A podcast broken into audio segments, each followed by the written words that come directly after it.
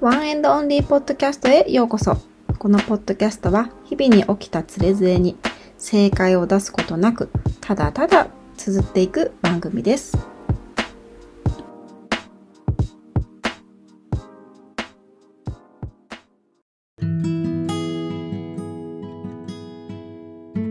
本日も多くのポッドキャストの中から、えー、 One and Only ポッドキャスト選んで聞いていただきどうもありがとうございます。えー、今日はですね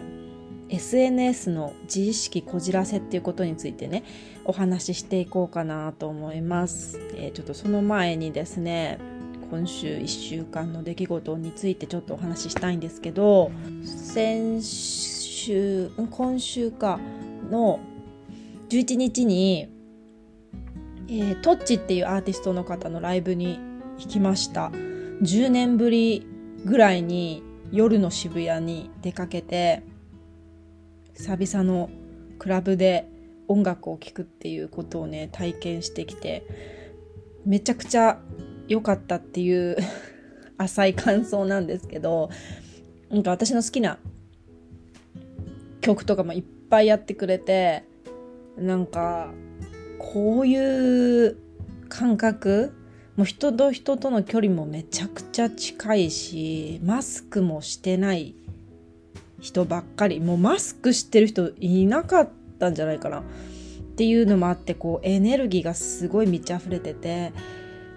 なんかこうやっぱもうコロナからもう3年経ってさまだまださこう意識しなきゃいけないというかまあ最低限のことは意識する。なんか病院に行く時はマスクをつけるとかその医療従事者のね方のためとあとまあ周りの感染だったりっていうまあそのマスクがどうだこうだっていう論はあるかもしれないんだけれどもまあいまだにこう医療従事者の方ってね大変なところであの仕事をしてくださってるわけだから、まあ、そこへの配慮っていうのは忘れてはいけないのかもしれないんだけれども確実にこうコロナがもうフェードアウトしてきてるっていうのをこう肌でひしひしと感じるというかなんかそういうところになんだろう音楽フェスっていう音楽に触れたことでより感じたというか旅行とかはさ行くようになったりとかこう人手の多いところに出かけたりはしてたんだけどなんかそこまでこんなに感じることってなかったんだよね。だからやっぱりそれってなんか音楽を通じての人と人とのつながりだったりとかこうそこでの一体感が自分へのエネルギーになって帰ってくる感じだったりとか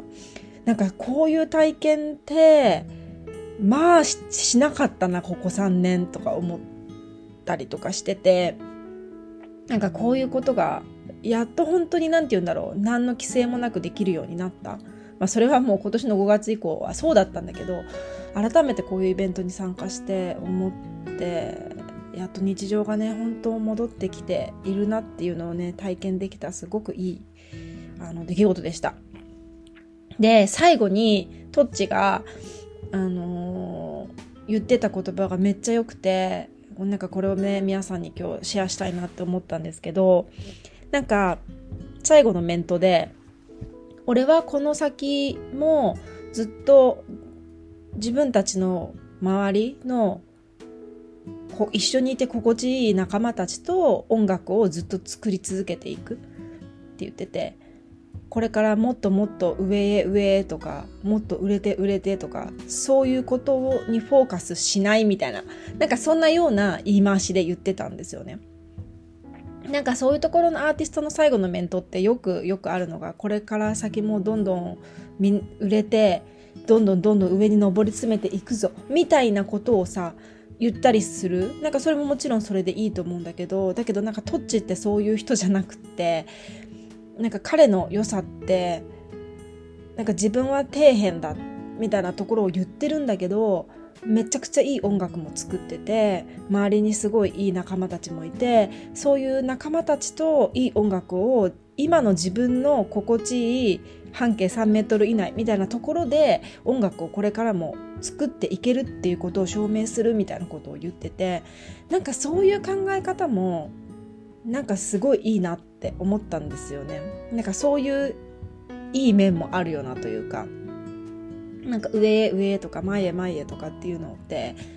よくよく言われることだしなんかそういうふうになんかアーティストの人たちって時としてそうビッグマウスでいなきゃいけない時とかもあると思うんだよねラッパーの人とかって特に。だけどそういうことを言わずに自分の心地いい範囲でやっていくってなんか日常へのすごいいい一つのメッセージだなって私はね受け取りました。はい。では今回は、えー、TikTok インスタグラムに絞っていこうと思うんですけどインスタ、えー、インスタグラム SNS への自分の自意識っていうことについてねお話ししていこうと思います。興味がある方は是非最後までお聞きください。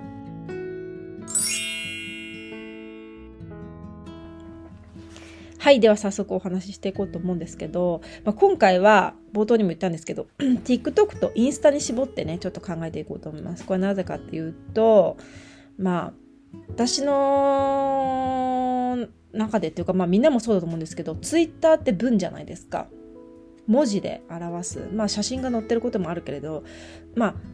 主に写真とか映像メインって TikTok、インスタだと思うので、その映像でっていうことについてね、話そうと思います。で、これなぜか、なぜ私がインスタと TikTok で絞ったかっていうと、自分自身を映像とか写真で残すことが私は苦手って思ってて、これは自意識のこじらせなのかっていうことについて話していきたいなって思ってるんですよ。で、まあ、そもそも、まあ、結論から言っちゃうと私はインスタグラムもあ TikTok はやってないんだけどインスタグラム向いてないってすっごい最近思ったのね。自分向いてないってすごい思ったの。っていうのもなんでかっていうとその自分自身を映像で残すことっていうことがめっちゃ苦手っていうか嫌悪感を抱いてる自分がいるっていうことがもう分かったから、分かってたんだけど、本当に分かったって感じなんですよね。で、あのー、TikTok が出始めてから、なんか、もう人間としての自意識がなくなったんじゃないかみたいなことを言われてるらしいんですよ。だから TikTok 以前、TikTok 以後の人間の自意識みたいな風に言われてるらしいんですよ。確かになんかもう芸能人たちが踊ってるっていうのがこう今までの私たちの認識だったじゃないですか。映像とかってテレビとかって。だけどもうデジタルネイティブの子たちとかってまあ私は思いっきりデジタルネイティブではないけれど普通に写真映像に残して自分が行動してるところだったり Vlog とかあの踊りだったりとかを映像で残すっていうことが多分本当に当たり前でしかもそれを公共の電波みたいなものに乗っけて世界中に発信できるっていうのがまあ TikTok とか Instagram だと思うんだけどその芸能人以外の人でも誰でもその可能性があればインフルエンサーになれるっていう今世の中じゃないですか。これってめっちゃすごいことだなっ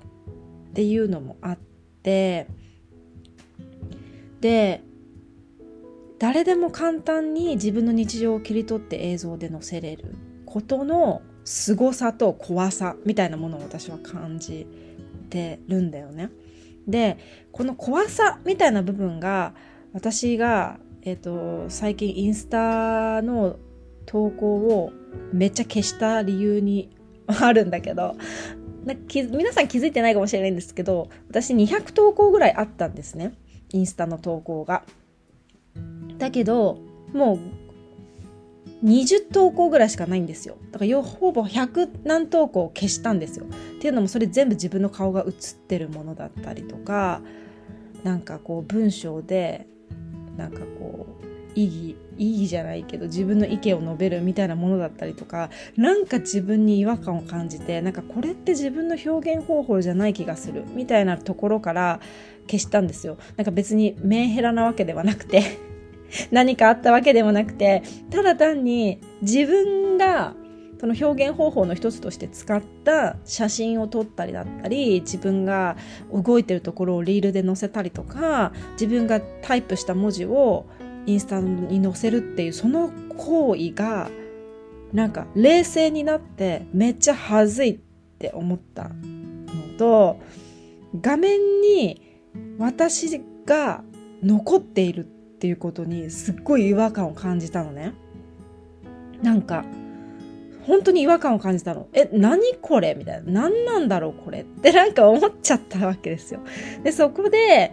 なんか私になんかフィットしないなっていうところから、まあ、結果私はインスタ向いてないんだなって思ったんですけど、なんかこれって自意識こじらせなのかな？どうですか？皆さん。もうそんな当たり前じゃん自撮りなんて載せれないよって人たくさんいると思うんだけどだけど載せてる人ってすごいいっぱいいるじゃないですかなんかそれとそれの違いって何ってすごいなんか思ったのよ。そう。だからって自撮りできてる人をさ、なんか変な目で見てるわけではないのよ。変な目では見てるわけではないんだけど、どういう感覚なんだろうって。過去自分もやってたのに、今冷静になってそういうふうに思うんだよね。で、ストーリーだったら、なんかギリ載せれるかもしれないみたいな感じでストーリーに載せたりとかねしてみたりとかしたりしててなんかこの辺の自分との自意識のこうせめぎ合いみたいなのをね感じてるんだよね。そう。で皆さんどうですか？リスナーさん。自撮りできますか？それインスタ載せれますか？なんかそんなことわざわざ変える考えるんだったらさインスタなんて使わなきゃいいじゃんっていう意見もあると思うのね。私もそう思ったのよ。だけどそのインスタグラムのアカウントがなぜか捨てれないやめれないのは何でだろうって思った時にさなんかさすっごいでもいいツールだと思うんですよ。そのインスタグラムとかっていうのはさ。あの本当表現の自由の一般化になってるものじゃない？だって昔ってさもうほんとそれは文豪とかがいた時代。だから芥川龍之介とかさ夏目漱石とかさその辺の時代。だから1920年代とか戦後？戦時中とかですよね。多分1920年代とかですよね。なんかその辺の時代って唯一その自分の表現の自由とされていたのが文章だったわけじゃないですか。でそこの文章。しかも誰もが多分表現の自由をしていいわけではなかったよねきっと。だってそれであそこまで何て言うんだろう有名なものとしてあの本が発行される人だってほんと一握りの人だったわけででも今だったらいくらでも本なんて作ろうと思えばねジンとかも作れるわけだからってなった時に今すっごい自分のことをさ表現できるツールがめちゃくちゃあるわけであってなんかそれって自分自身の一つの解放であったりもすると思うわけだから自己表現一人一ツールみたいな感じってよく言われるじゃないですか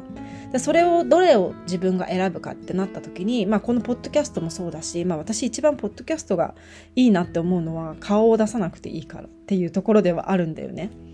うん、話したり話すことが別に得意なわけでは全然ないけれど話すことで、えー、声を届けて自分の思考の整理にもなって一つの視野アウトプットになるっていうところで私はポッドキャストをすごい選んでるんだと思うんだけど。だけどどこかその写真を撮ったりとかして記録を残すっていうことにも魅力を感じている私もいるんだよね。そう。だからその表現の自由を今すごい目の前にたくさん選択肢があるのにこれを使わないっていうのもなんかもったいない気がするっていう風に感じてるのもあのあるんですよ。そうでさあもう一つ思ったのがその自分の思い出とかをシェアする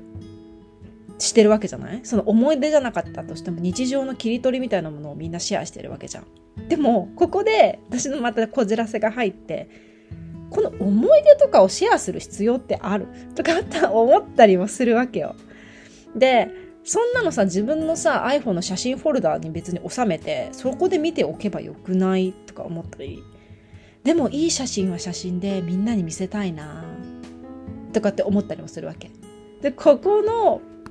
わざわざこういうことを考えていること時点でマジで向いてないなっていうふうにも思ったりするっていうことをこのモヤモヤをね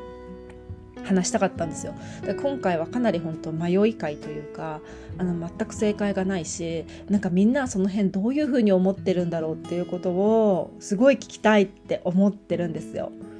特にこのポッドキャスト聞いてくださってる年代の方って私と同じぐらいの、まあ、30代から後半から40代の方がすごく多くて多分その方たちって私たちと同じだからデジタルネイティブではない世代じゃないですかだから20代の子たちとの意見とかと全然違うと思うのね。そりゃそうだよねって話なんだけど。あのピッチとか。ポケベルからの世代だから私使ってないけど。そこまで使ってないけどポケベルとかを見てきた。親戚のお姉ちゃんとかが持ってるのを見てきた時代だから全然デジタルネイティブなわけじゃないんだよね。だからなんかそことのこう自意識というか感覚の違い若い子ってすごいなみたいな気持ちとでもなんか楽しそうでいいなみたいな。だ結局楽しいなの感覚で自分は SNS との関係を取っていけばいいんじゃないかっていうふうにも思ってるんだけどで最後にここにさ私が皆さんにちょっと悩みを一つ相談したいんですけど いいですか？なんかいい意見あったら教えてほしいんですけど私すごく今悩んでるというか考えてます。であの以前ねインスタグラムでその大量にね削除してしまったって言ってたのは主に私はメイクのことを発信してたんですよ。なんか自分でメイクの工程を取ったりとかメイクに対しての